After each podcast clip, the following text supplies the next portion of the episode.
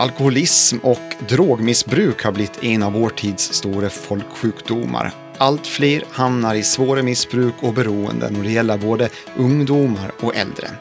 Men hur är det då att vara alkoholmissbrukare? Hur påverkar det jobbet och relationerna och vilken hjälp finns egentligen att få? Välkomna ska ni vara till I verkligheten, en podcast från socialtjänsten på Gotland. Jag heter Thomas Silinski. Välkomna säger jag också till dagens två gäster. Magnus Wallin, 46 år, som har haft eh, problem med alkoholen i ungefär 16 år. Välkommen också Åsa Fagerlund som arbetar vid socialförvaltningens alkohol och drogrådgivning. Mm, tackar. Välkommen. Eh, Magnus, jag tänkte börja med dig faktiskt. Eh, om du skulle bara beskriva hur har alkoholmissbruket påverkat ditt liv? Ja, det påverkar ju. Det är ju som så att man blir av med nära och kära. Um, man har ju kanske sambo eller man är gift. Man blir av med allt. Jag förlorade ju syster, min son, min sambo, jobb. Eh, så att det är väl hela livet blir ju raserat på grund av att man måste man prioriterar sig själv hela tiden. Det är bara jag som står i fokus och ska ha alkohol då. Så att allting blir förstört. Vad, vad, vad tänker du eller känner du kring, kring det konstaterandet idag? Ja, det är för jäkligt att, att, att en sån drog ska kunna ställa till så mycket för, nu pratar jag om mig själv här, som att det ska kunna förstå så mycket nu har jag ju kanske klarat mig ganska bra. Jag sökte ju hjälp till slut så att eh, man klarar inte själv. Man måste ha någon som eh, stöttar en och lär en hur man ska bete sig. Så att eh, eh ett rent helskott är det. Och jag, jag jobbar ju fortfarande med mitt beroende. Man tar en dag i taget. Vi ska prata mer om hur det gick till när du dels fastnade i missbruket men också vägen tillbaks då eh, om ett litet tag. Eh, Åsa, jag tänkte bara kolla med dig lite grann. Hur stort är problemet med, med beroende och missbruk eh, på Gotland idag? Mm. I Sverige så skattar man att det är 330 000 personer som är beroende av alkohol. Eh, och eh, om man räknar om det till gotländska mått så borde det bli ungefär 2 000 personer. Lägger man sen till de som har skadligt bruk så kommer vi upp emot 5 000 personer. Och det är, skadligt bruk är stadiet före beroende då. Så det är väldigt många som, som kämpar med alkoholberoende som vi pratar om idag då. Eh, sen finns det ju fler som har problem med an, andra droger och spel om pengar och tabletter och så. Hur märker ni av det här på ditt arbete om man säger så? Mm. Ja, men vi har ungefär 300 personer varje år som uh, går i våra behandlingsprogram. Och av dem är 60 procent uh, alkoholberoende. Så det allra vanligaste är att man söker som alkoholberoende. Ungefär 15 procent är anhöriga och resten, 25 procent, har problem med, med narkotika, spel om pengar eller sådana sinnesförändrande mediciner som eh, smärtmediciner och som lugnande till exempel. Och du ska också få berätta mer sen lite senare om, om hur behandlingen eh, går till och, och, och, vad det är för någonting ni erbjuder. Eh, men jag tänkte tillbaka till dig Magnus, om vi skulle börja med att och, och liksom beskriva din väg in i missbruket. Hur, hur, hur startade det för din del? Jag eh, har väl byggt upp mitt beroende själv. Det kan ju ligga i generna och så också, men jag vet ju att jag började ju dricka tidigt. Eh, 12-13 år smakade man ju. Och sen hade jag väl lite, jag började ju sommarjobbet till exempel som fiskare.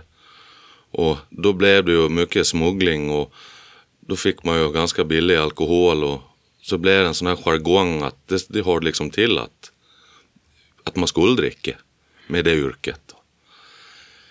Um, Sen vill jag ut till sjöss och var till sjöss i 12 år.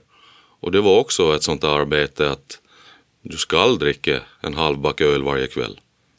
Och det gjorde man ju nästan. Så det är ju det är väl så det startade. Alltså jag har ju byggt upp mitt eget beroende så att det går ju inte att, det är ingen i släkten och pappa har inte något problem, mamma hade inte heller något problem så att man kan inte, jag kan inte hitta någonting alltså som har gjort att jag har blivit beroende på den vägen då.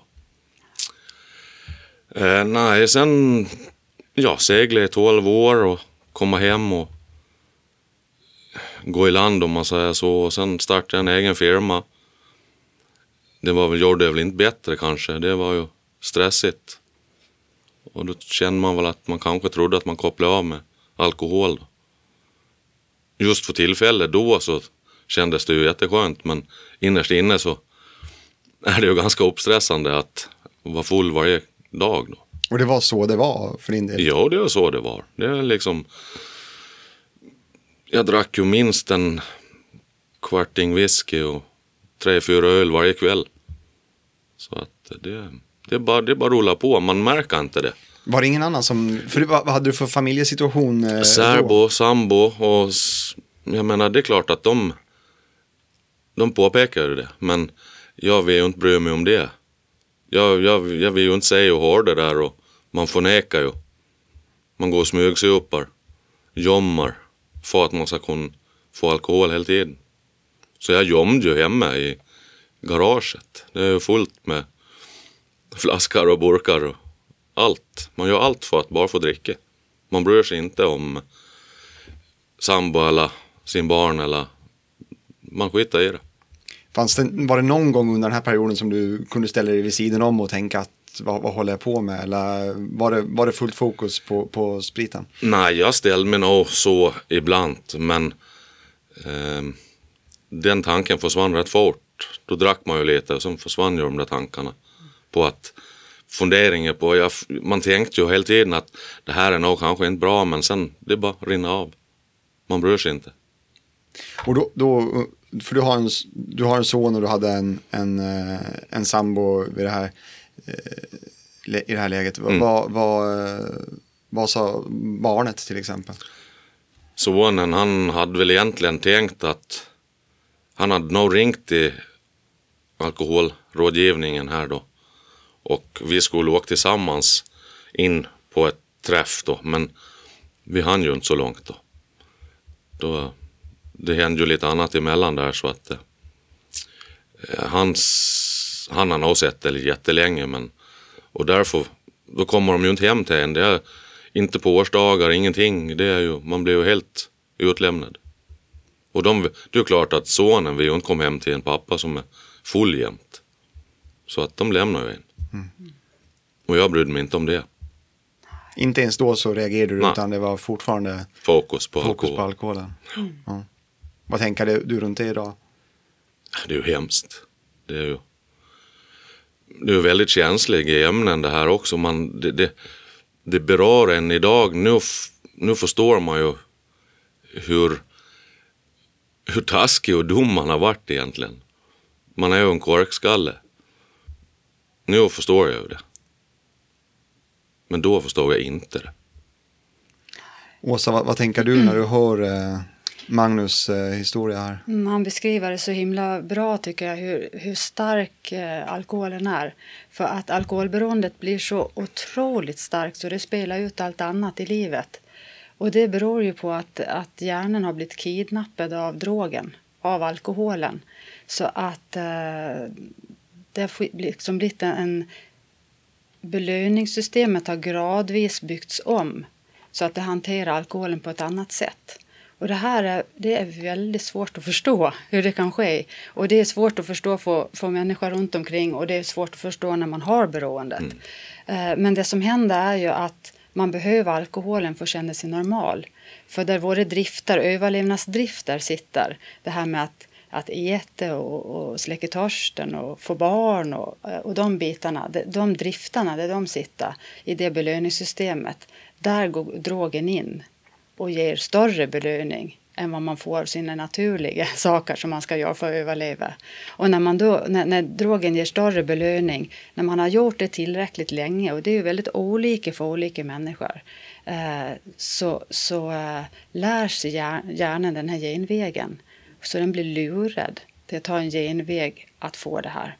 Och sen när man har fastnat i det, eh, för hjärnan är smart, den lär sig det som är bäst belöning, det väljer den. Och då har den valt alkoholen. Mm. Och när den har valt det, då, ja, då är det det man väljer. Och, och det som händer då när man dricker så mycket alkohol, för man får en ökad tolerans och tål mer och mer. Och det som händer i hjärnan då, det är ju att um, de här signalsubstansen dopamin som utsöndras, eh, den skruvar hjärnan ner för att det blir för mycket av den. Och då blir livet jättetrist och tråkigt. Så att det, det skruvs det ner och då behöver man ju ha ännu mer alkohol för att må bra. Och då dricker man mer och får än mer ökad tolerans och så vidare. Mm. Så att man, man, liksom, man fastnar i det här. Så man kan tänka sig att det bara är att skärpa till sig men så enkelt är det inte. För samtidigt som om man ska göra en förändring så står man ju där utan sitt dopamin och utan någon, någon förmåga att hitta sätt att må bra och så. Så har man ställt till en massa saker i livet och så ska man eh, börja göra en förändring. Så att då kan man ha ganska låg tilltro till sig själv och hopp och så. Så det, det är det man behöver få tag i då. Du nickar igenkännande Magnus. Ja, jag känner ju till det precis. Det är ju så det är. Jag kan inte riktigt förklara det så bra som Åsa kanske, men eh, det är ju man gör ju allt för att få tag i alkoholen. Det går ut på att planera. Mm. Hela dagen går ut på att planera. När får jag dricka igen och så vidare. Mm. Det är så det är. Man planerar klockslag. Ja, jag slutar klockan 16.00. Då har man ju redan en plan på var ska jag åka till närmaste systembolag och så vidare. Mm. Kroppen den, den tar ju slut av att bara planera det där. Mm. Så att, um, nej det är uh, otrolig drog. Mm. Det, det, som du beskrev, är det liksom sättet man definierar missbruk på? Så eller? Eh? Ja, eh, de här definitionerna, missbruk det är då egentligen stadiet före beroende. Missbruk eller skadligt bruk. Eh, och beroende, det är när det har skett den här förändringen i hjärnan då, den här lilla förvärvet i hjärnskadan som man har, som gör att man hanterar alkoholen. När man är utan längtar man efter alkoholen och när man tar lite så får man ett omåttligt behov av att ta mer. Så att eh, det är därför man inte bara kan dricka lite grann utan då sätter det igång. Fanns det någon gräns för hur mycket du kunde dricka? Eller? Man tror ju att man begränsar sig lite för tanken gick ju så här. Jag kan ju inte dricka för mycket för jag ska ju köra imorgon. Mm. Men jag vet inte, man lurar ju sig själv där. Jag menar, det var säkert många morgnar jag inte kunde ha kört fast jag körde ändå. Um, och du blev också, du åkte dit för, för uh, rattonykterhet? Ja, jag åkte dit uh, för rattonykterhet. Uh, jag blåste väl 0,23 och det var en dagen efter. Men det var ju perfekt. Då kunde jag ju få dricka ännu mer. Jag hade ju en chaufför så det var ju jättebra för mig. Mm. Jag såg inte det som ett straff en gång. Att, så... för, för, att din sambo körde det? Ja, mm. min sambo körde mig ett år. Jag blev av med körkortet i 12 månader. Och 10 000 i böter. Och normalt så bör man väl kanske förstå att någonting är fel när, man, mm. när det blir så. Men för min del då var det ju bara positivt. Ju. Jag skulle ju inte köra någon bil så jag kunde ju handla en kasse öl extra. Mm. Jag tänkte på definitionen. Det är ju de olika beroendekriterierna som bland annat är ökad tolerans, att man får abstinensbesvär, eh, att man eh, att man mer och mer av livet går åt till att mer tid och tid går åt till att eh, dricka och så vidare. Mm. Det finns jo. sex kriterier för beroende och tre av dem ska vara uppfyllda. Då. Men det första man brukar märka är att man tål mer alkohol. Så det är ett observandum. Mm. Ja, du lyssnar på podcasten I verkligheten, en podcast som ges ut av eh, socialförvaltningen på Gotland. Och vi pratar missbruk och beroende. Eh, och jag sitter här med Magnus Wallin och Åsa Fagerlund. Åsa, du, när du ser Magnus här som då 46 år, pappa, husägare, småföretagare, en aktiv människa. Hur, mm. hur väl stämmer han in, in på bilden liksom, på den gemene eh, alkoholmissbrukaren på, på Gotland och i Sverige idag? Mm. Eh, de allra, allra flesta som eh, har ett beroende, alltså 60 procent, de syns inte för omgivningen så att säga att de har ett beroende utan man har Man har bostad, man har familj ofta och man har um, arbete. Eh, det, det, tar väldigt lång tid innan det börjar krackelera. Då har man ett långtgående beroende när det börjar hända saker. Och det beskriver ju Magnus här, de här allvarliga symptomen. Att han har, eh, liksom har tappat sina gränser, man går över sina egna gränser. Eh, som till exempel att köra rattonykter fast man kanske tänker att man aldrig kommer att göra det. Så gör man det så småningom, oftast ändå. Och, och, när det gäller liksom personlighetstypen, är det någon speciell eller eh, social mm. status, eh, höginkomsttagare, låginkomsttagare, hur ser det ut? Vad är det för några som, som kommer till er? Ja, det är en demokratisk sjukdom då. Så att den drabbar ju alla människor som dricker för mycket. Och när dricker man då för mycket? Eh, det är ju när man... Eh, det drabbar alla människor kan man säga. Eh, men det finns det finns gener som spelar roll. Så ett kluster av gener som gör att man har lättare för att fastna i beroende än vad andra människor har. Det är en, en del av de som blir beroende. En annan del är kanske att man mår psykiskt dåligt på något sätt. Man har ohälsa så eller att man har svårt med motgångar eller att man är väldigt blyg eller har liksom svårigheter så. Då är ju alkoholen väldigt bra att ta till. Och den tredje gruppen är ju de som, som lever liv där, som du beskrev. Mm. Man, man, har ett jobb där man dricker väldigt mycket eller man är i sociala sammanhang där man dricker mycket. Man växer kanske upp med mycket alkohol eh, och så. Så att eh, man kan ha en av de här och sen kan man ha all, alla tre. Så att det fin kan finnas en anledning. Men man kan absolut bli beroende enbart av att dricka för mycket. Och ibland fastnar man ju tidigt eh, som alkoholen verkar ha passat i väldigt bra tidigt Absolut. i livet. Så väldigt blir. Man blev förtjust i det tidigt om man säger, den belöningen som det gav. Eh, och för en del personer så, så kan, kan man bli beroende väldigt sent. Och, och två personer eh, som som dricker precis, som är kanske lika stora, eh, dricker på, ett, på liknande sätt, börjar sa, i samma ålder, kan vara två kompisar och dricka hela livet upp, upp så att säga, så kan, och ha en hög konsumtion, så kan en bli beroende när, när, eh, i 25-årsåldern och den andra vid 45, eller inte alls. Så orättvist är det faktiskt. Så att det finns de som kan vara högkonsumenter eh, hela livet utan att fastna. Vad tänker du om det? Att vara högkonsument menar du, det, det har jag väl antagligen varit. Eh, man kan ju titta lite på det och jag har ju tittat efter nu. Alltså, jag gjorde väl av med mellan 2 och 4 tusen kronor då i månaden på, på alkohol. Och det är ju det är helt det är, det är absurt. Och det är högkonsumtion var det, ja. Så mm. är det absolut. Men det vill man ju inte säga. Jag tänkte att vi har, vi har ju också ganska många som söker hjälp i tidigare skeden än vad Magnus har kommit. Så att det, det är också vanligt att idag att man söker hjälp eh, tillsammans i familjen. Att någon i familjen, antingen den som är anhörig eller den som har beroende, tar kontakt och att man kommer tillsammans. Och då kanske man kommer i lite tidigare skede. Vad är det för, om vi skulle ta det då, vad är det för tip, alltså om vi nu ska tipsa om lite, så här, vad är det för signaler man ska vara observant på, både som om man nu misstänker att, eller börjar bli okänna en oro för att nu är jag mm. kanske lite grann på väg åt fel håll. Eller om det är en anhörig som mm. att man som anhörig ser. ser. Uh, om, man, om man själv då dricker på ett sätt som man känner att man inte mår bra av och försöka dra ner och det är svårt. Då ska man ringa alkohol och drogrådgivningen. Då kan man få hjälp. Och se hur det ser ut om man har utvecklat beroende eller om man kan få hjälp att dra ner på sin konsumtion. Och, och eh, som anhörig så så om man har gnat och tjat och det inte blir någon förändring eh, om man har pratat och det blir, blir ingen förändring om man inte mår bra av det, då ska man också söka hjälp. Och även om den som har beroende inte vill ta hjälp så kan man som anhörig faktiskt påverka ändå. Så om någon i familjen börjar ta hjälp så brukar det liksom hända saker. Mm. Det, det ruckar lite på systemet i familjen.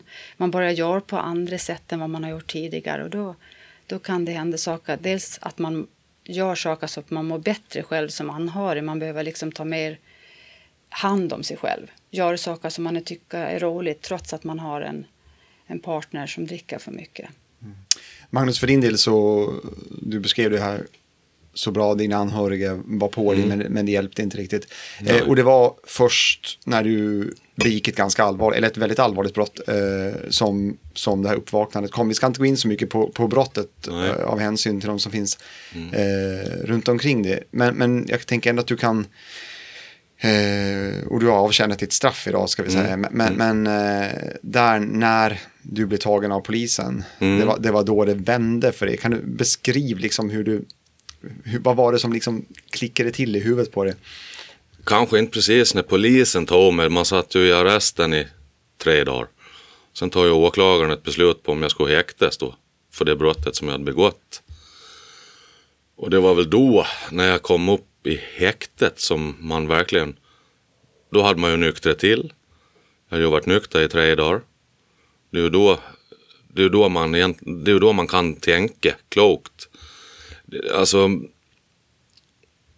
Ja, för det första får man ju en väldig skam och skuld. Och det är fruktansvärt just precis när det har hänt liksom. Allting far ju genom huvudet. Jag menar, hur länge ska jag sitta här? Alltså det, det är så svårt att beskriva. Det är, en- det är som en spark i magen. Och sen, jag, jag satt ju där, jag satt häktad en månad. Så det kom ju mycket tankar egentligen upp. Och man gör ju en, de gör ju en bedömning av mig som person på häkte då. Och då gör man ju faktiskt en alkoholbedömning också. Och nej, jag var ju inte beroende. Det, det kom ju, det, det stod ju att eh, de beskrev det på något konstigt vis, eh, måttlig konsumtion av alkohol, men det skulle ju ha stått stor konsumtion. Jag, det, det kom inte ur mig. Jag, jag erkände ju egentligen inte riktigt helt där heller. Det var ju inte förrän jag blev släppt och kom hem jag ringde dagen efter, när jag blev släppt ur häkte efter en månad. Då ringde jag till, eh, till eh, drogrådgivningen. Och då hade du bestämt dig för att nu var det dags. Då hade jag bestämt mig. Om man nu får säga så, återfall efter häktet där åkte jag ju direkt och köpte sprit och så drack jag mig stupfull. Och sen blev det ju dagen efter och då ringde jag. Då, hade jag då hade jag förstått att det här är barka, det här det kommer inte att gå bra. Ja, beskriv dina tankar, vad var det som gjorde att du... Nej men alltså man, man lever ju inte. Det är alltså att fortsätta och dricka på det viset, liksom, du, du, till slut är man begraven. Liksom det är, när man har blivit av med sambo, man har blivit av med sonen, man har blivit av med sin syster, man har inga vänner kvar, man har blivit av med alla jobb och du sitter, alltså det, det kan inte bli värre. Du, du måste ju bara ta tag i det, alltså det, det Jättesvårt att förklara det men mm. du, jag bestämmer ju då. Och det, jag, alltså det, det gick väl rätt bra för mig. Tycker jag. Verkligen. Verkligen. Mm. Eh, och då tog du kontakt med alkohol och drogrådgivningen. Jag tänkte vi, vi ska prata lite grann om, om hur det här går till. Liksom. Ja. Hur funkar det när man, när man ringer? Vad är det för typ av hjälp man, man kan få? Mm. För det första är det ju väldigt eh, lätt att ta kontakt med alkohol och drogrådgivningen på Gotland. Det är bara att slå en signal. Och det vanligaste är att man ringer själv, precis som du sa att du gjorde Mm, Magnus. Det är att man ringer själv och säger jag tror jag dricker för mycket. Eller jag vet att jag dricker för mycket. Det kan är lite olika. Men, eh, och så bokar man en tid. Och det vi då brukar hjälpa till med det är ju först en kartläggning. Och då har vi den här Addis-intervjun, ett instrument, alkohol och drogdiagnosinstrument. Där, man får reda på om man har utvecklat beroende och hur allvarligt det är. Och efter det ger vi rekommendationer på olika former av behandling. Då. Hur såg det ut i ditt fall? Då? Ja, jag fick ju enskilda samtalen eh, fyra, fem tillfällen som vi utredde mitt beroende och vilken, vilken grad den hade då. Och den, den hamnade ju högt. Den hamnade högre än hos polisen. Ja, det gjorde Ja, just det. Mm. Så att eh, nej, sen fick jag ju rekommendationer av terapeuten då. Och sen startade ju igång en, eh, en eh, behandling då. Och hur ser en sån här behandling ut? S- Som man sen hamnar in i. Precis. Och, om man, vi har en basbehandling kan man säga och då är det en motivationsgrupp. För, för den behandlingen sker i grupp då. Och den väljer man ju själv om man vill gå in i. Och då är det först en motivationsgrupp där man förbereder sig för själva behandlingen. Då. Mm. Eh, och det är åtta tillfällen där man träffar andra och pratar om hur det är att ha det här beroendet. Och, och man får eh, kunskap om beroende och får fundera på vad man, om man vill gå vidare. Och sen har vi en dagbehandling som vi har tre gånger om, per år som är tolvstegsinspirerad och också sådana KBT-inslag. Eh, där det är heltid fem veckor på dagtid. Ja, just det. Och då har man rätt att vara sjukskriven av Försäkringskassan och så. Eller av sin läkare. Är det enskilda samtal eller sitter man i... Då är det i grupp också. Mm, det är grupp. Hur upplevde du den här tiden? För jag, jag kan tänka mig att det, man får blotta sig lite grann va? Man får blott se. Det är alltså vänd ut och in på hela kroppen. Gräva i barndom och försöka öppna sig själv. Så väl som man känner de som man gick behandlingen med, det känner man ju inte sin sambo eller barn eller någon. Man alltså vet precis allt. Så det var tungt många gånger. Men sen när man då åkt, när man åker därifrån för dagen så är det ganska skönt.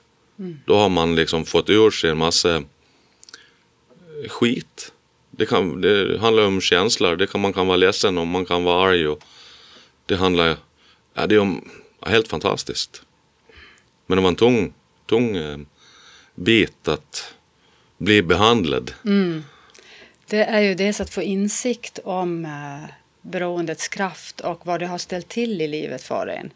Eh, för, för att eh, man behöver prata med varandra om det här för att man också ska ta sig igenom det. Annars är det stor risk för återfall. För man ställer ju till så väldigt mycket i beroendet. Och då behöver man få bearbeta det innan man går vidare då efter de här fem veckorna. Och sen är det efter det är det ju efterbehandling en gång i veckan i nio månader. Så det är ett helt års behandling som vi har som bas då. Ja, precis. Hur, hur var det att, för jag tänker Gotland är ju en sån liten plats ändå och att eh, tanken på att sitta ihop med massa människor som man kan misstänka att de kanske känner till en på något sätt och sådär. Eh, hur, hur tänkte du runt det? Ja, det var ju många kända ansikten som jag träffade och har träffat förut. Men det har man ju inte förstått att de eller den eller hon var beroende. Så att det var ju ingen, alltså Gotland, det som vi sa, Gotland är så litet så att det kände jag väl redan när jag skulle påbörja behandlingen att någon känner jag ju till. Och det är ju både roligt och inte roligt. Ja, det, där är, det är sånt där dilemma som man får brottas med, men oftast är det på gott. Tänker jag. Eh, det, det, det är, eh, när man är, innan man går in i motivationsgruppen så har man stora, stora farhågor. Och det är väl bra att man har det och får fundera på om man vill möta andra och sådär i grupp. Men sen när man har gjort det, det, det de flesta brukar säga där i motivationsgruppen är vad skönt det var att träffa andra. Vad skönt att jag inte är ensam och jag känner mig igen med era berättelser, och beskrivningar och sådär. Man behöver inte förklara sig Nej. för den andra personen. De vet ju hur det är. Sen om det är spel, droger eller alkohol då, det, det, det är samma problem. Precis. Och det är så skönt att bara kunna säga att jag har haft en skitdag idag. Och det förstår de. Man har ju samma beroendehjärna. Så det är enkelt att prata med en annan beroende. Jättelätt. Precis. Nu är det ett tag sedan, du, inte jättelänge sedan, vad vad kan det vara? När slutade du din behandling? Nej, det har ju gått två år sedan jag drack alkohol sist. Så ett år sedan ungefär som, som, eh, Ja. som, som sen du slutade behandlingen. Vad, vad, vad, vad har du när du tittar tillbaka på den här tiden i behandling? Vad, vad tänker du runt den idag? Ja, det, man klarar ju inte utan hjälp. Men det är bara det att vi som gick den här dagbehandlingen, vi har ju fortsatt. Så vi behandlar oss själva än idag. Vi träffas ju varje onsdag förmiddag, samma grupp. Och det behöver nog de flesta beroende. Det finns ju många självhjälpsgrupper, men vi har ju gjort en egen självhjälpsgrupp. Vi kallar oss för onsdagsgruppen. Det är fint. Det är strålande. Och, och vad, betyder, vad betyder den för dig idag? Ja, det är ju, eh, det är ju de bästa kamraterna jag har. Det är ju allt. Så jag åker in varje onsdag, så träffas vi, dricker kaffe och sen kör vi ju våran speciella runda. Man får dela vad man har, vad som har hänt i veckan och hur man mår och sådär. Hur går det för dig då? Hur mår ni? Ja, vi mår skitbra. Så att det är, eh, vi kör väl på så länge vi orkar och har lust. Vi har inte satt någon tid för hur länge vi ska hålla på med vår egen självhjälpsgrupp då. Så det får vi se. Vi kör på. Det där är fantastiskt bra. Eh, Men, ja, det är så häftigt att de har skaffat den gruppen på egen hand. Och, och det är verkligen läckert. Och eh, det är just det här att, att fortsätta och träffa andra som är i samma situation. För att påminna sig, för att det här beroendet ligger ju kvar och lockar in. Så efter ett tag så kan man bara tänka så här, ja men herregud, var det så farligt? En öl kan jag väl ta.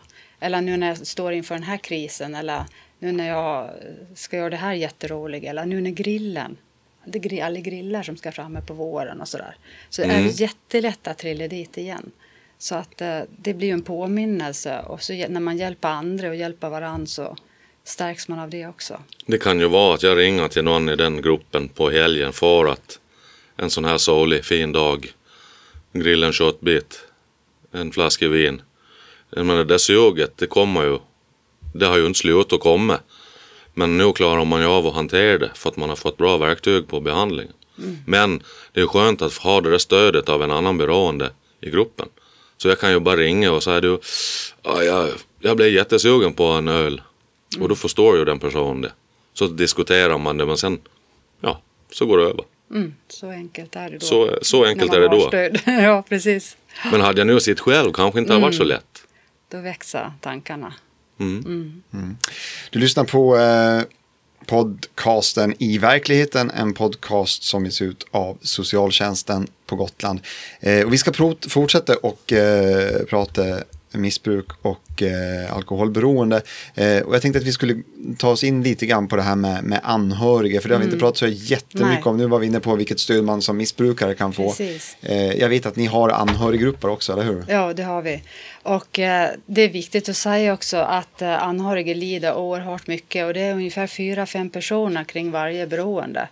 Och de anhöriga vi möter har ofta ja, eh, ja, de är deppiga, håglösa, eh, ja, tappar livsgnistan, många av dem, och, och mår förfärligt dåligt. Eh, man, man försöker liksom hjälpa sin partner eller sin anhöriga som eh, man ser skada sig själv med drogen. Och eh, vad man än gör så funkar det inte. Så då anstränger man sig mer och mer. Och till slut så tar eh, nästan hela ens liv går åt till att försöka hjälpa den beroende. Vars liv går till alkoholen. Så att eh, eh man är väldigt på, starkt påverkad. Och det påverkar ju barnen i familjen. Och man, det blir som en tyst överenskommelse också att man inte ska prata om det. Utan eh, det blir väldigt tyst kring det problemet. Och då är det lätt att man drar sig undan och inte gör sådana saker som man behöver för att må bra och ha roligt i livet. Så att man behöver hjälp att vrida fokus där. Hur taktar ni det här då med, med den eh, behandling som ni, som ni kan ge Ja. till den som är, är missbrukare? Precis, man behöver få information också om vad beroende är för någonting och vilken kraft det är i det och att man inte kan, kan bota sin beroende. Utan att man behöver ta hand om sig själv. Eh, Det handlar väldigt mycket om det, att ta hand om sig själv. Och att prata med barnen också. Vi, vi bjuder in barnen med, med den beroendes godkännande också. Så bjuder vi in barnen och ger information om vad beroende är och hur, vad, vad man kan få för hjälp som barn också. Så det finns ju både barngrupper, de här Tryggvegrupperna, barn och tonårsgrupper. Och sen finns det för vuxna också då, anhöriggrupper. Där man lär sig att ta hand om sig själv och lär sig hur man ska förhålla sig till sin beroende. Så att man lägger liksom eh, ansvaret där det hör hemma, kan man säga.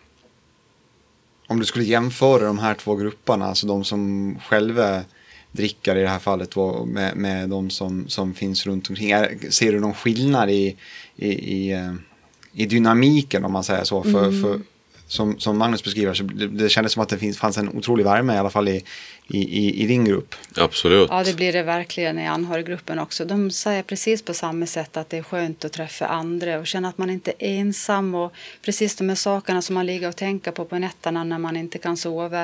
eh, Det gör alla andra också, så att man känner igen sig så i varandra. Och det tror jag det, det är det som är mest lekande.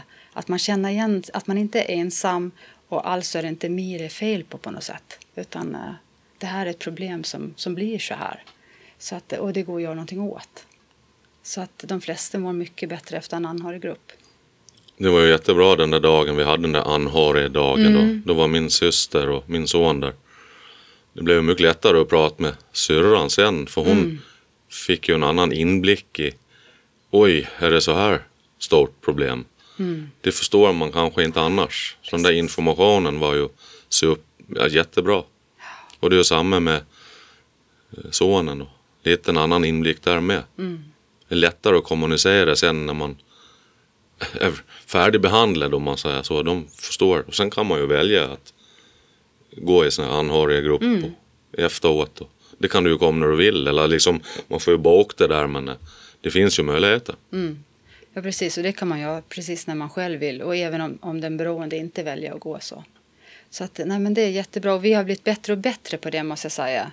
Att bjuda in anhöriga i alla sammanhang och försöka att bjuda med barnen och så. Och det vi märker är ju också att man tackar mycket mer ja idag. Man är, i, I och med att vi vet att det är bra och, och bjud, jag alltid bjuda in så, så kommer människor också Mm. och tar hjälp. Mm.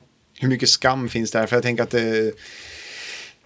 Jag, jag tänker att det ändå Ja. borde vara ganska så här... Ingenting man skyltar med kanske. Nej, det är ju jättemycket skam. Och ibland har man inte tag på att det finns så mycket skam. För man har levt i det så länge så man ser det inte en gång. Men det är ju så mycket skam som gör att man inte eh, pratar om det. Och det behöver man inte, som till barnen behöver man inte ens säga att de ska vara tysta utan det blir så automatiskt. För att eh, den som har beroende pratar inte om själva beroendet utan försöker dölja det. Och då pratar inte, när, när då den personen äntligen är nykter eller är nykter och så, då vill man inte sätta igång någonting, eh, något bråk, utan då vill man ju ha det lite lugnt och skönt, så då pratar man inte om det då. Nej, och så, och när, man, när man är onykter, då är det ingen idé att prata, så att det blir liksom aldrig läge. Och så det blir tystare och tystare kring själva beroendefrågan i familjen. Och det är därför säger barnen på en gång. Så det vet man att det där pratar man inte om. Den anhörige eh, blir ju medberoende. Ja, precis. Det är ju till och med så att de hjälper en att kanske få en öl. Mm. För att jag kanske ska vara på bättre humör. Ska vi åka på stranden? Ja, ja, men då måste jag ha några öl. Och då stoppar ju sambon eller vem det nu är med sig några öl. För hon vet att jag blir väl lite orolig om jag inte får de där ölen. Då. Så det är nog ett, det är inte lätt att vara medberoende. Man behöver, man behöver hjälp där också. Du Magnus, du har varit, eh, som vi sa tidigare, nu har du varit nykter i, i två år. Du har gått ett år eh, efter det att du avslutade eh, behandlingen. När du tittar tillbaks på den här resan som du har gjort nu, eh, hur går dina tankar då? Från det, det ganska svåra missbruket som du hade då tills, tills idag. Jag är ju en helt annan person idag. Idag är man ju den riktige Magnus.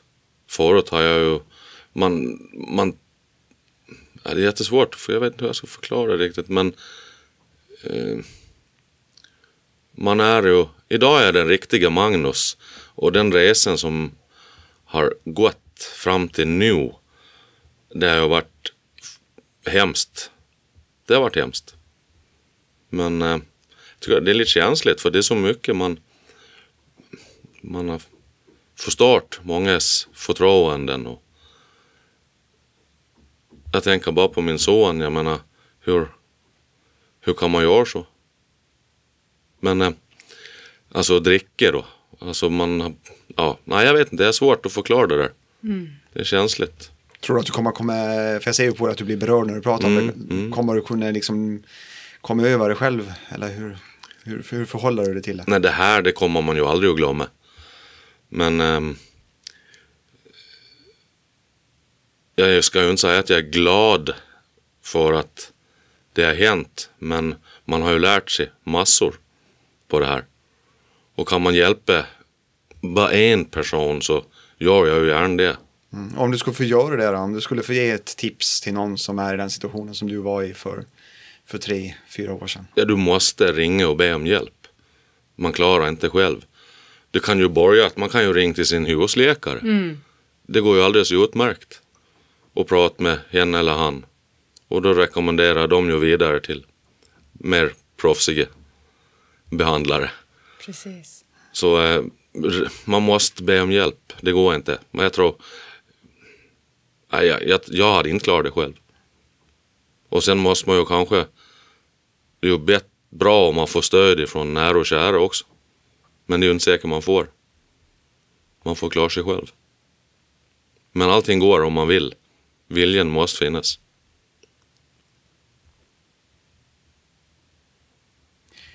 Mm. nykter i, i, i två år. Eh, jag misstänker att du någonstans också går och, och förhåller dig till att inte dricka igen. Hur, hur, hur ser du på det idag? Du var inne på det lite grann sådär tidigare att, att, eh, att du lever för dagen. Vad, vad tror du om dina egna förutsättningar för att klara av att fortsätta och, och Ja, leva nyktert? Nej, men jag har ju bra förutsättningar. Man har ju fått så mycket redskap på behandlingen och jag menar ett återfall kan ju alla få.